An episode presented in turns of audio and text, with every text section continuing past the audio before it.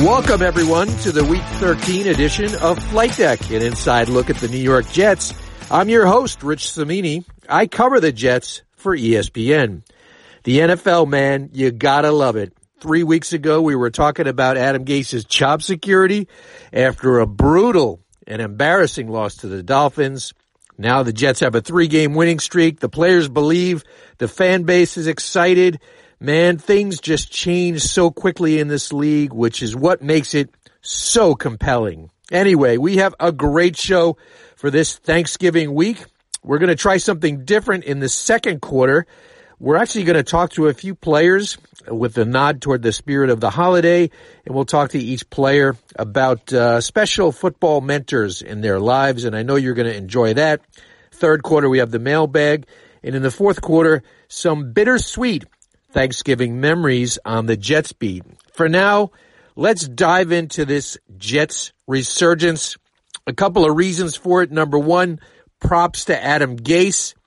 Uh, over the last three games, his ability as a play caller has emerged. Now, he also kept the team together, uh, not fracturing when they were one and seven, but I'm not going to go overboard on that aspect of it. I'm not going to call him the great unifier just yet. I just want to focus on the X's and O's and give him, like I said, the props for what he's done with the offense. They've had 11 touchdowns in the last three games. Consider they only had eight touchdowns in the first eight. Now, right now, in the last three weeks, they've averaged 29.3 offensive points a game. That's not including defense, just offensive points per game. That is third in the league behind Baltimore in Tennessee. So that's impressive stuff. And I think what you have to like about it, he's been doing it without a consistent running game. They still haven't been able to get Le'Veon Bell going. So even without the, that consistent ground attack, they've been able to score those points. They're doing it with a short passing game mainly. And one of the things that hasn't been talked about that needs to be mentioned the Jets are doing, the receivers specifically are doing a good job with yards after the catch. The last three games, they're among the leaders in the league with 409 yards after the catch. And that, of course, is a function of Darnold's ball placement, a function of play design. So it's all coming together in that particular area. So, you know, good for Gase. He's doing it with a lot of moving parts on the offensive line, and it looks like this week against Cincinnati, they're going to have another right tackle. They'll have to go back to Brandon Shell because I do not believe Chuma Edoga will play. He has a sprained knee. So uh, yeah, they're doing a good job, and the most important thing is Gase has figured out a way to make Sam Darnold comfortable, and that's big. And number two, speaking of the guy, Sam Darnold has really picked up his play. Over the last three games, he is the fourth rated passer in the NFL with a 117 rating. Each week becomes kind of a growing experience for him. And I look back at that Washington game he threw that horrible interception on the screen pass that he just should have thrown away. And I don't think you were able to see this on TV, but on the coach's tape, he's walking off the field and with his right hand, he's just making a motion as if, you know, he would to dirt the football. He should have dirted the ball, which is meaning throw it into the ground, throw it away. And he walked up to the offensive guys immediately, got them together, said, that's on me. I'm better than that. That won't happen again. And so I know people, the coaches and teammates were really impressed by the way he reacted to that mistake. He didn't get down. He actually just got mad at himself and he took control of the sideline in the situation. And so that was, that was encouraging. And then of course he goes out against Oakland and plays really another terrific game. So Sam Darnold, a big reason as well. Number three, the offensive line Still not dominant. I wouldn't call them dominant by any stretch, but they are holding up. Their pass protection has been better. And let's just be brutally honest here. Jonathan Harrison is better than Ryan Kalil. Tom Compton's been better than Brian Winters. And Alex Lewis has been better than Kelechi Osemele. So there are three interior guys now that are starting, started the year as backups. I actually think they're playing better than the original starters. And that's a big reason why this offensive line has improved. And we cannot forget about the defense. The defense has been playing out of its mind. You know the stats. Number one against the run. And this, this kind of blows my mind. In the last three games, which of course started with the the Saquon Barkley game where they held him to one yard on 13 carries, which I'm still shaking my head at. But in the last three games, they have allowed only one running back, one carry by a running back, let me say, to go over the eight yard mark. And that was this Sunday, Josh Jacobs, who got a 15 yard run, which against this defense qualifies as a breakaway run. So when you think about that, not allowing only, allowing only one run, uh, over eight yards in the last three games. That is just crazy. And here's something that'll blow your mind. Can you name the Jets' leading tackler over the last three games? Jamal Adams, you're probably guessing? Not, not true. James Burgess, middle linebacker, 25 tackles the last three games. This guy wasn't even on the 53 man roster at the start of the season. I think uh, it's kudos to Gregg Williams and the job he's done with this defense, playing with backups at inside linebacker, backups at cornerback. He's done an outstanding job. I think when I look back over the last 10 years or so, Gregg Williams, what he's doing with the defense has to rank up there with some of the best coaching jobs I've seen by a coordinator in the last few years. I think Chan Gailey in 2015 did a great job with the offense. And Rex Ryan, even though he wasn't the coordinator, we all know he ran the defense in 2013, the year they went 8 and 8. He did great stuff with the defense. It was their first year without Darrelle Revis. And of course, did a, Rex did a great job in 9 and 10 with the defense. But this stuff by Gregg Williams, you have to put it up there. He has been outstanding. The defense has been outstanding. And the Jets are heading to Cincinnati on Sunday with a chance, crazy as it sounds, to win four in a row. That's the end of the first quarter. And welcome back to the second quarter. This is the green room. And as I mentioned, we're going to shake it up a little bit this week. I talked to several current players and asked them to identify either a loved one or an old coach, someone who was very instrumental in their football upbringing, kind of a Thanksgiving theme, if you will, thanking someone for helping them get to where they are. And the first one is Demaryius Thomas. He started his career with the Broncos and he had the great fortune of coming up that year as a rookie with two future Hall of Famers who showed him the ropes. Um, to answer the question, I would have to say Brian Dawkins and Champ Bailey. My rookie year, I came in, you know, I came in, I was hurt, and then I got back on the field. I was kind of, you know, I re-injured myself, and uh, just being around those guys, seeing how they became pros, you know, they actually kind of took me in and told me how to be a pro and showed me how to be a pro. And one of those things was, you know, making sure you take care of your body like it's your main priority. Like I remember they got they told me I got to put great fuel into my body. I got to do extra into my body because I wasn't a college kid no more. And from that day on, and you know, being around those guys the couple years I was with, when I got healthy, I stayed healthy for so long, and it kind of got me to where I am right now, and, and to, you know, my career today. And my, my main thing is, I'm gonna be able to perform like I want to, I gotta make sure I take care of my body internally and you know externally. And um, I can take my hats off to Brian Dawkins and Champ Bailey because they, they kind of showed me the ropes. You know, they, they when they when I needed to talk to them, even when I needed to talk to them about something, they answered questions for me that way. Also, um, in the league and outside the league, you know, when they retired, same thing. They always was there for me, and I you know I appreciate them guys. Center Jonathan Harrison goes back to his days at South Lake High School in Florida and later at the University of Florida where he played his college ball. You know, extra thankful for one, my high school coach, uh, Coach Walter Banks. The line coach was uh, Rick Ringer at the time. But uh, Coach, between the two of them, they kind of broke me out of the, the, the passive shell, like the more reserved shell that I was in, and kind of brought a little toughness out of me. They saw in me, you know, what a lot of other people didn't see, and um, so you know they were in my corner. They kind of got me going in the right direction. Um, you know, thankful, thankful for for all my college O line coaches that, that I went through, but you know, my biggest, uh, one of my biggest mentors for sure is uh, my trainer now to this day, uh, LaCharles Bentley. Um, played offensive line in the NFL, played center, yeah. center in the NFL, and um, you know, unfortunately, his career got sh- cut short with an injury. But then, you know, he took all of his knowledge and his experience and put it into passing it on to you know younger generations. And, and he really took me under his wing, and he really got me going in the right direction. You know, I was thinking of football as you know A, B, and C, And then, you know, meeting with him, he's like, no, football's actually D, E, and F. And, and it just completely changed my perspective and changed my approach to the game. And, you know, very thankful for, for him actually reaching out to me coming out of college, you know, or else I would have never found him. I'd never be in the place I am today.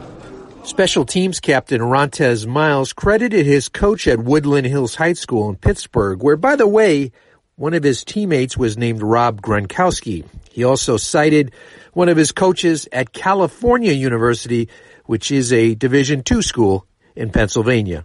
I would say there's two, and uh, they both happen to be like my defensive backs coach. Um, uh, high school defensive back coach, Coach Samsa, and uh, uh, my college coach, Coach Cole, you know, uh, Dave Cole. Um, high school wise, man, he was a guy that like I never felt like I was like nothing. Like I'd make a play or something wouldn't be good enough. He never smiled. He never he never like physically told me like, man, you're great. You're going to be great.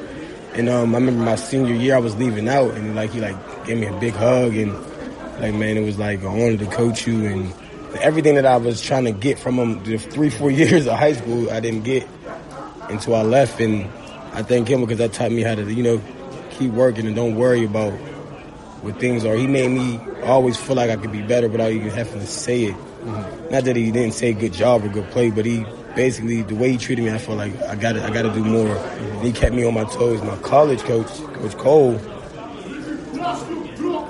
everybody else can make a mistake on the field. I couldn't make a mistake. The pressure he put on me early, uh, even teaching me how to play safety because I, w- I was just raw. I was just not a real life safety, but um the biggest thing with Cole is he taught me how to be a man off the field and and a father and how to love your kids and everything and just explaining that graduating college would be more beneficial for me than going to the NFL if it didn't work out. And he's one of the reasons why I did stay and get my degree. So. Now we have nose tackle Steve McLendon, who I think could wind up on some other players' list in the coming years. He's that type of mentor to the young players in the Jets locker room. But anyway, he goes back to his Pittsburgh days and mentions a couple of his old position coaches, Brentson Buckner and John Mitchell, and the recent head coach of the Jets, Todd Bowles. Start off at uh, Brentson Butler. Um, he played for Coach John Mitchell, which I played up under John Mitchell as well. So John Mitchell was my D-line coach in Pittsburgh that coached Brentson Butler which is the D line for him. So I ended up meeting Burston, uh, Coach Butler, who's the defensive line coach for the Oakland Raiders now, and um, he taught me so much um, about the game, and um, he's always tell me about about Coach Bowles. So when I first got here, I was able to meet Coach Bowles for the first time, and um, everything that he was telling me was the same stuff Coach Bowles was telling me about how to play the game and how to play the game from the neck up. So it was, it was, it was basically those three guys, man. Um, um, John Mitchell, President Butler, and uh, Coach Bowles. And last but not least is Brandon Copeland, and this is my favorite one. Brandon cites his grandfather. His grandfather was Roy Hilton. He played 11 years in the NFL, most of that time with the Baltimore Colts. He actually played in Super Bowl three against the Jets. Uh, unfortunately, Roy Hilton died in January at the age of 75, but he obviously made a very strong impression on Brandon Copeland. My mentor would be my grandfather. He played in the NFL for 11 years. Um, he uh, obviously, besides having blood and, and, caring more about me off the field than on the field, um, just the way he approached uh, myself and teaching me to love the sport and teaching me instincts within the sport. Um, I think that it was second to none. Clearly, growing up as a young child, you, you kind of take having that presence for granted. Um, it wasn't something where I went over his house and he was like, "Hey, let's get in the backyard and and do this, this, and this." It was just something on the way home from a game, he might, you know, share with me a tip or two that he used to do uh, against the Jets, for example. You know, uh, but but he might share a tip or two that that might get me out of a, a different a difficult situation. You know, and this was in middle school or in high school, and, and it's just funny seeing years and years later how the stuff that he's taught me or embedded in me early. Um, have stuck with me to this day. And, and, you know, one of my old coaches used to say, you know, football doesn't change, right? The, the, fundamentals of the game, certain things stay the same. You know, you might see some different plays from time to time, but they're ultimately getting to the same goal. And, and I think um, as I talk about them now, it, it, makes me realize the same techniques and the same things that I was using as a fourth grade kid, or that he was trying to teach me in fourth grade, uh, are the same things that I'm using now, just at a different level and a quicker, quicker pace. So. Baltimore Colts, right? Baltimore Colts, yeah. Baltimore Colts for nine years, one year with the Giants and one year with the Falcons. So. Did he play in the Super Bowl against the Jets? He did.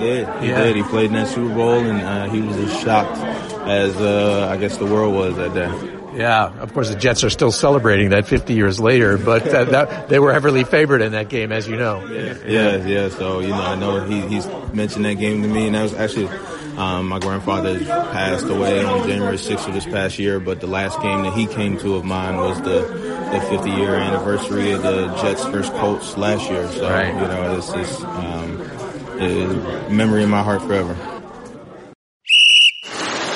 Welcome back. This is the third quarter. It's mailbag time.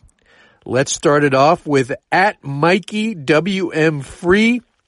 He has a question regarding Ryan Griffin's new contract. Do you see this as a sign that the Jets want to incorporate more two tight end formations? Or is this a sign that the Jets are very worried about Chris Herndon's injury issues? Uh, Mikey, I don't think it's either. Uh, I think they just saw this as an opportunity to lock up a good player who clearly has bought into the program, a good culture guy, if you will. And it's not an exorbitant contract. I do not have the specific numbers yet, but it's a three year deal. I believe it's about four million guaranteed. So it doesn't, it's not a cap breaker. And so all of those reasons you mentioned are legitimate, but I think it's just because they wanted to sign up a good player who was about to hit free agency. Next question at Mogefs. Uh, this seems to me that Gregg Williams has adjusted to the new corners by playing a lot more zone and blitzing less. Any truth to that? This is a very perceptive observation because that is exactly what's been going on. Let me throw out a couple of numbers for you. In the first nine games, first nine weeks of the season, the Jets were fourth in the league in blitzing percentage. 41% of the time on passing downs, they were blitzing, which is a very Gregg Williams like number. But in the last three weeks, they've been 30th in the league in blitzing, down to 20%. A very un-Gregg Williams like number. He doesn't want to leave his corners who are untested out on an island, so he's protecting them a little bit more sending less rushers, a good adjustment that so far seems to be working. Good question there. Uh, next one from at Matt Romano 19. What type of return would the Jets get on Le'Veon Bell? If the offense continues to click the way it has been, do you think Joe Douglas would be more inclined to keep him around? Hard question to say, Matt. You know, I wrote about a week or so ago that the, I think the Jets will try to trade Le'Veon in the offseason. I believe they still will. What can he bring back? It's really contingent on his contract because the contract is going to be difficult to move. It's 13 million guaranteed. I think the Jets would have to eat a portion of that for a team to take him. How much they get in return depends on how much they eat. It's almost uh, like a sliding scale. I would think they could get something in the middle rounds for him, maybe somewhere from a four to a five Maybe it could go up to a three if they eat a little bit more of the salary. So there's really a lot of mitigating factors there with Le'Veon Bell. Next question comes from John at John Perone 28. What are the odds of them locking up Jordan Jenkins and Robbie Anderson before the end of the season and maybe extending Jamal Adams? Well, on the Adams one, they can't because uh, according to the CBA, a player, you cannot start renegotiation talks uh, with a player until he's completed his third season. So the Jets would have to wait until the season ends to start doing stuff with Jamal. I think that'll be a hot storyline in the offseason. As for Jenkins and Anderson, I do not see them uh, re-upping with Robbie before the season ends. I'm not even sure they're going to do it after the season before free agency. I think it'll depend on his number. Jordan Jenkins, yes, they definitely want to keep him. There's a strong interest there. I think they'd like to get that done. The sooner the better. And next question comes from at Sun Moonrise 31. The offensive line looks much improved in recent games. With the signing of Ryan Kalil, the Jets' biggest mistake of the season was starting him at center, the reason that will cost them a playoffs cons- uh, consideration. Well, uh, no, I mean Ryan Kalil playing center for half a season is not the reason the Jets are going to miss the playoffs. But yes, it was a mis- in retrospect, it was a mistake. I think Jonathan Harrison is better. And Joe Douglas, you know, and I did not criticize the move at the time. I thought it was a, a worthwhile gamble. They signed him out of retirement, gave him $8 million, most of it guaranteed. And I think they just miscalculated one, on the impact it would have on the chemistry of the line because it was not good. And two, uh, just the type of physical shape he was in. Kalil was not in shape when he came to training camp. He couldn't practice for a while. He couldn't even play in the preseason. So I think Probably a learning lesson there for Joe Douglas. Next question comes from at Israel DMS7. A little off topic, but that final year that Darrelle Revis was with the team, did he have something against you? I remember that every time you asked a question, he'd be like, next question. Yeah, this is really off topic, Israel, but I'm going to answer it because I think the fans should know some of the background that goes into relationships with players and and reporters. And yes, you're absolutely correct. Uh, we did have an issue. I think it was more of an on and off issue through most of his career, but it really flared up toward the end in his final season for whatever reason. Obviously, something I wrote he didn't like. I thought he behaved behaved somewhat immaturely for a guy of his stature, but um, yes, we did have some. Uh, let's just say we had a couple of issues that uh, maybe a little sparks flew on an occasion or two. Uh, next question from at NCDONR. What do you believe the turning point for Sam Darnold? What do you believe was the turning point for Sam Darnold and the offense? I know he has taken more of a proactive stance with Gase, but what else? Thanks and happy Thanksgiving. And happy Thanksgiving to you too, NCD. Um, yeah, I think that was kind of the turning point. I know this has been written in many different places and maybe misconstrued about the uh, the meeting he had with Gase. It was after the Jacksonville game, obviously a bad game for Darnold. He came into the office and they started talking about changes that he'd like to make in the offense. You know, some of the things that he liked they were doing, some of the things that he didn't like he was not angry. I think maybe people got the wrong idea that Darnold walked in and started making demands. That was not the case. This was a very civil conversation. And I think the news of it was, it was that Darnold was a little out of character for him. He's kind of a pleaser. You know, he doesn't like to create, you know, conflict. He goes along with what the coaches say, and it's because he's a young player and he doesn't really know the offense that well, but at that point, he felt that he knew it well enough to where he could come in and tell his coach, hey, look, some of the things here I'd like to eliminate from the game plan and some other things I want to do more of. So that's all it was. And I do think that was a big turning point because his play definitely took uh, on the upswing since then. And our last question comes from at sports underscore FI3ND. Following up on the talk, which we talked about. Do you think more credit is due from Sam Darnold for stepping up to state what he needed from the coach or for Gase for finally making the necessary changes for the team's success? You know, I think it's both. You know, this happened organically. You know, I don't think it was a set meeting. You know, these guys meet all the time in Adam Gase's office. All the time. So I think it was just a meeting of the minds. And you talk to Adam Gase about it. He was thrilled that Darnold took this approach, this more proactive approach, because that's what he wants from his quarterbacks. You're talking about a coach who spent some time with Peyton Manning in Denver, and let me tell you, Peyton ran the show. So Adam has seen both sides of it. He's seen the guy who runs the show, like Peyton Manning, and he's seen sort of a younger rookie trying to find his way in Sam Darnold. So I think Adam likes when Sam creates that give and take. So far it's been working. I think it's healthy. I think they both should get credit. That is the end of the third quarter. This is Thanksgiving week, so I wanted to share a couple of personal reflections of covering the Jets around Thanksgiving. There always seems to be something memorable happening. Uh, not all of it good. This is definitely some bittersweet stuff, but to me, I always think of Dennis Byrd on Thanksgiving. It was Thanksgiving weekend in 1992 where Dennis broke his neck against the Kansas City Chiefs. He collided with teammate Scott Mersereau and Dennis was uh, tragically, you know, temporarily paralyzed for most of, most of his life, which ended a few years ago in a car accident in Oklahoma. But the weird thing about that, and let me just say that was probably the most difficult sporting event I had to cover. But the weird thing, on Thanksgiving Day, I had started hearing rumors that Al Toon was getting ready to retire. So I started calling some sources around the team and I called Dennis at home and he was such a nice guy that he didn't even mind that I called him on Thanksgiving Day.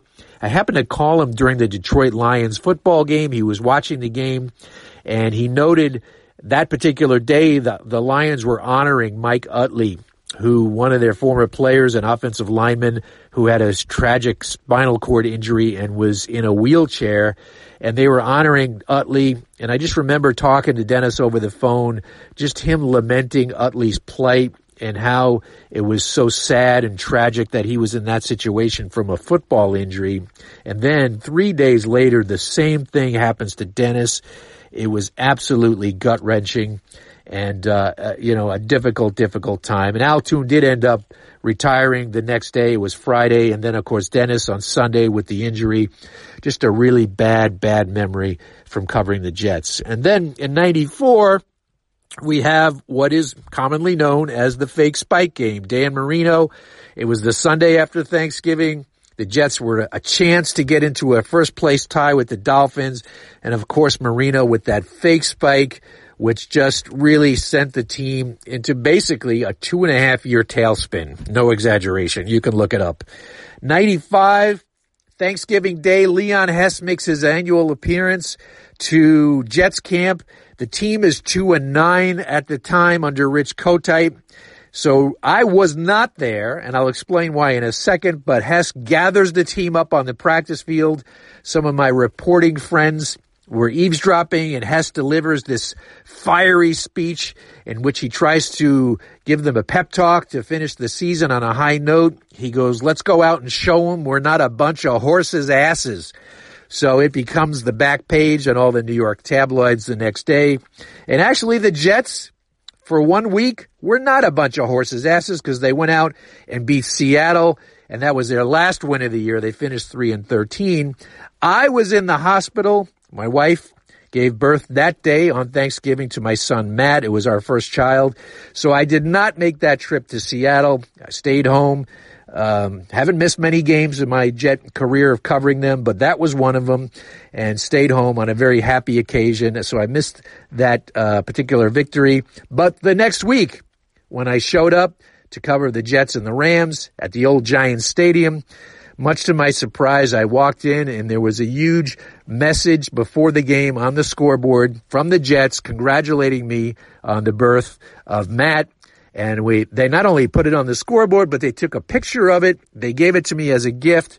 The old PR director, Frank Ramos, shout out to him for that. They gave me that and that photo still stands on the wall, sits on the wall in my son Matt's room uh, his vacant room. He's old now and he's out of the house doing his thing, but the picture still's there, and I'll always remember the Jets for that. So some bitter, me- uh, sweet memories on Thanksgiving.